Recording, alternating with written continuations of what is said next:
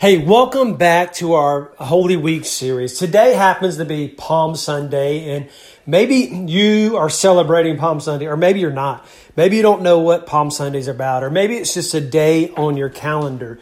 And I want us to kind of walk through this narrative today and maybe begin to see why this story matters and why this is a day that we should celebrate and look to. Um, you know, the, the big question we're looking to answer this week is why did Jesus die? Why did Jesus have to die? And for us to understand this answer or to understand this question and answer it, it helps us to step back and to look at the week that led up to Jesus' death on the cross. And so, what we're having in this story happen is that uh, there's a, a, buzz that's going around Jerusalem. People are curious is Jesus coming to Passover? Is he going to come this week? And there had already been a stir, too. There's a lot of tension going on. The religious leaders are ready to, to kill Jesus, but they didn't want to do it during Passover because they didn't want the crowd to be stirred up. They, there was a lot of people there, and a lot of people loved Jesus, and they were going to wait till the crowds went back so less people could interfere with what they were doing. But they didn't want Jesus stirring up anything, and so they wanted to arrest him. And so they had put this word out. Hey, if you see Jesus, let us know. And, and so there was this already this buzz going around. He was already the talk of the town. Everybody is focused on Jesus.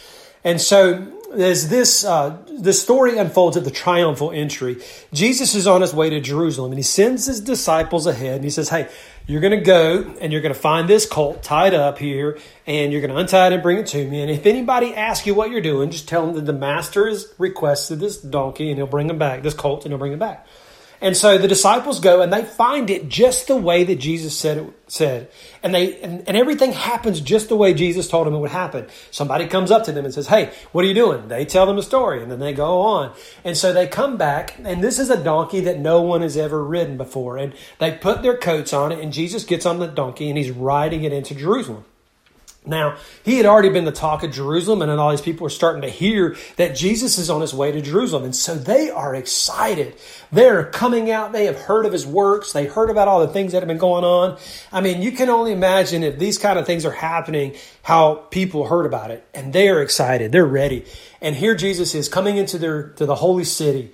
And um, they're rushing out to greet him and they start throwing their jackets on the ground in front of him. And they start cutting palm branches and putting them down on the ground in front of him and to lead his way in. Now, in this story, there's two dramatic turn of events that are taking place. And I want us to look at those right now.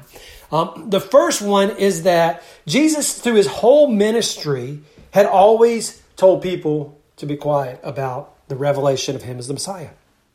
We see it in the story of him when he heals Jairus' daughter, and here she she's um, she comes back to life, and he's he's telling people, "Don't tell everybody." When the disciples are on the mountain at Mount Transfiguration, when Moses and Elijah shows up, and God speaks out of the cloud, like this is huge thing happens, and on the way down, Jesus is like, "Hey, don't tell anybody about this until after my resurrection." Uh, several times over and over, like this is the story of Jesus. He's he's telling him to be quiet. He run, he gets away from the big cities and he walks, he goes through the uh, through the wilderness areas and he's in the small towns and he's he's in obscure places and, and people come out and it's even when he's feeding the five thousand, you know, they're at that moment they're ready to crown him king and he he dismisses them and walks on. Like this is the the narrative. So what has happened? What has shifted to change the story now? You see, Jesus had been quieting everybody, and now he's letting them celebrate him. In fact, he's the initiator. He's the one who sent them to go get the donkey.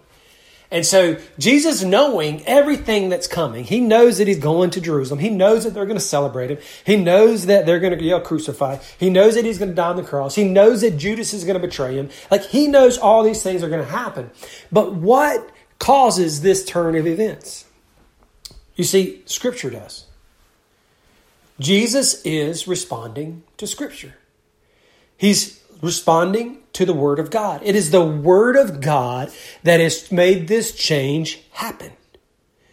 It's the Word of God because it is written, because it was written in the Word. And you may wonder, like, well, well how do we know this? Well, in Genesis 49, this is the first book of the Bible we already see this start to unfold. Jacob is giving a prophecy, and he says that the scepter will never leave Judah, and a peacemaker will come, and he will come riding on a donkey. um, on a young colt. It's funny. And Daniel 9 uh, declares that a, a specific time, a specific amount of time would take place. And then the uh, God would finish the transgression. Like their, their sins would be paid for, would be ended. Like there was a specific date and a time. And here comes Jesus on the specific date and the time entering the temple, entering the city. In Zechariah 9, it says, Rejoice, all daughters of Zion. Shout, O daughters of Jerusalem. Your king comes. Righteousness and having salvation is he. Humbly, humble and mounted on a donkey, on a colt, on a, on a foal of a donkey. So here Jesus, he is coming as the humble king. He's, he's humble. He doesn't come riding on horses. He doesn't come with a fanfare chariot. He doesn't come with an army of soldiers. He's humbly coming as a servant. See, it's to fulfill the scriptures. He's coming in response to God's word. That's the big turn of events here. Now, the other big dramatic turn of events we have is this crowd who is one day yelling, Crown him king, is next the next day yelling, Crucify him. Like, what causes this big turn of events? You know, we would see that in this story that what's unfolding here is not just that Jesus was a, a, good guy that they killed. Jesus wasn't just some man who had a bad ending or went through this tough time. You see, this is not just a week on a calendar. But what was happening here was the plan of God is being unfolded. And what we see and what we will see during this week is that the plan and the purpose God is unfolding. That God has a purpose and God has a plan. And this plan is being unfolded right in front of their eyes. You know, the disciples were ready to crown him king too. They were ready to get in there. You know, they were already talking, well, you know, who's going to be the, the greatest in his kingdom? You know, I wonder what cabinet position I'm going to have. I wonder what kind of authority I'm going to have. You know, what's going to be my role in this kingdom? And they were all excited. You know, they're, they're excited to, they, to see Jesus come in and overthrow Rome. You know, they knew of, of David, who was a king who killed Goliath. And they saw what God did to, to, to David to take on Goliath and destroy the Philistines Philistines. And so they're ready to see Rome fall and ready to see their king, their, their, that everything established. And, and here they are. And they, you know, they like, man, Caesar ain't nothing to Jesus. You know, we've seen him cast out demons. We've seen him raise the dead. You know, this is going to be awesome. And the thing is, is they were all ready to crown him king. But Jesus understood that it was through what he suffered and he would tell them that he was coming to suffer, that he had to come and die. And none of them understood what was going on. In fact, right below this story, what we read is that his disciples didn't understand these things at first. You see, they didn't understand what was unfolding around them. They didn't understand that during that this was the plan of God that was being brought out.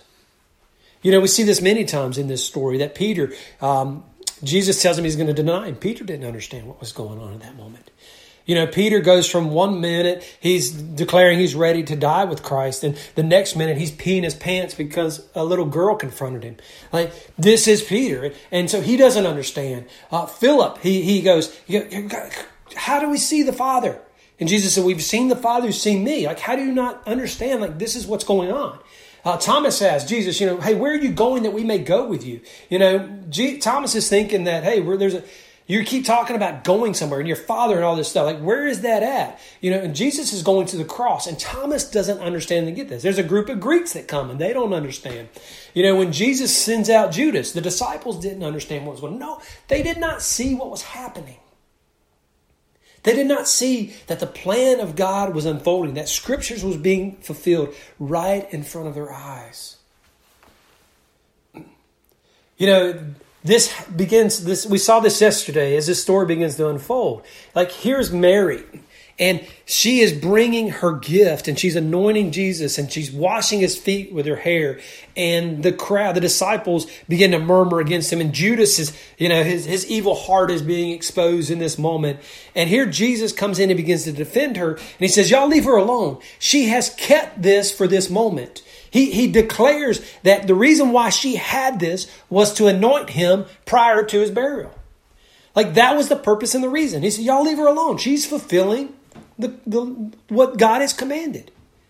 You know, God had moved on her heart to buy this expensive perfume. He, he had moved on her heart to save it until that moment. And it was through faith that Mary now comes to Jesus in a response that looks odd to everyone else but the Father. You know, it's, it's through faith, and we can only understand and begin to see the purpose of God when we move in faith toward Jesus. And if you haven't moved toward faith in Jesus, you're never going to understand life. You're not going to understand what's going on. You're not going to see the big picture. And if, and if you're here today and, and you're kind of wondering, like, man, I don't understand life. I don't see what's happening. I don't, it just doesn't make sense. Like what I'm trying, hoping for is not happening and my goals aren't happening and all these things. And, and maybe you just see life as a series of unfortunate events that don't add up the right way. Can I tell you that it's, we have to come like Mary and through faith faith approach Jesus Christ. And it's only by the work of the Holy Spirit that we'll begin to see and understand what's going on. And this would then become the words of the disciples afterwards when the Holy Spirit had come upon them and they had that revelation. They go, Oh, all these things had to happen. The prophets told about this. Like this was, this was God's plan. It was God's plan to put Christ on the cross. It was God, it was Christ's choice to go to the cross for us. Like God and Christ had already worked this out a long time ago before earth was ever made. Like this didn't just happen. This was God's purpose. And maybe you're sitting there and you're asking, you know, well, if this was God's plan to, that Christ's death would redeem mankind, did God make them kill Jesus? Man, let me say an emphatic no to that. You know, God didn't make their hearts evil. God doesn't cause us to sin, but this only shows us that the evil was already in their hearts. That this is how wicked our hearts are because of sin. Romans 3:10 Paul says that no one is righteous. And in Ephesians he writes again, like we have been separated from God for so long that our hearts have become hardened to reality. You see, they couldn't understand what was going on because they were hardened in their hearts. The religious leaders couldn't understand because their hearts were hardened. The disciples didn't understand because the Holy Spirit had not given them revelation. Ezekiel 36, 26, he says this that, that God will give us a new heart. You know, unless God comes and gives us a new heart, we will not understand the story of the cross. We will not understand what's going on. You see, we perish because we don't love truth. And Jesus has revealed himself as truth, and this is why they sought to kill him. Because of the wickedness of their hearts. Because their hearts had been wicked for so long that they had lost touch with reality. You see, we need the Holy Spirit to bring the revelation of who Jesus Christ is and to understand what his words are. In 1 Corinthians, Paul writes this like these things had to be revealed to us through the Spirit. For it's the Spirit that searches everything, even the depths of God. For who knows a person's thoughts except for the Spirit of that person which is in him? So also, no one comprehends the thoughts of God except the Spirit of God. Like, unless the Spirit of God moves in us, we don't get it. So, if you're here today, this is what I want you to catch. Jesus' death on the cross was God's plan, it was His purpose. Like it was unfolding. And we'll see that even more. Like this is God's plan unfolding, his plan to redeem mankind. Second thing I want you to see is that he is a self revealing God. He is making his plan known. He is telling us, he is constantly revealing himself to us in new ways. He is letting his plan known, and he is reliable to complete his plan. Like if you can't catch nothing out of this, you can catch this. That God is reliable to complete his plan. He said it would happen and he made it happen to the smallest detail. Like he is gonna he is capable of doing that. Like and he is gentle and kind toward you. He's patient with you. And the Bible tells us that this is what our response to be. Today, if you hear the voice of God, do not harden your hearts and so we need to humbly come in faith as Mary did and put our hearts before Jesus and, and ask Him to give us a new heart. A heart that can recognize Jesus, a heart that is moved upon by the Holy Spirit. So, Father, we come today in the first of this holy week. God, I don't want this just to be another week.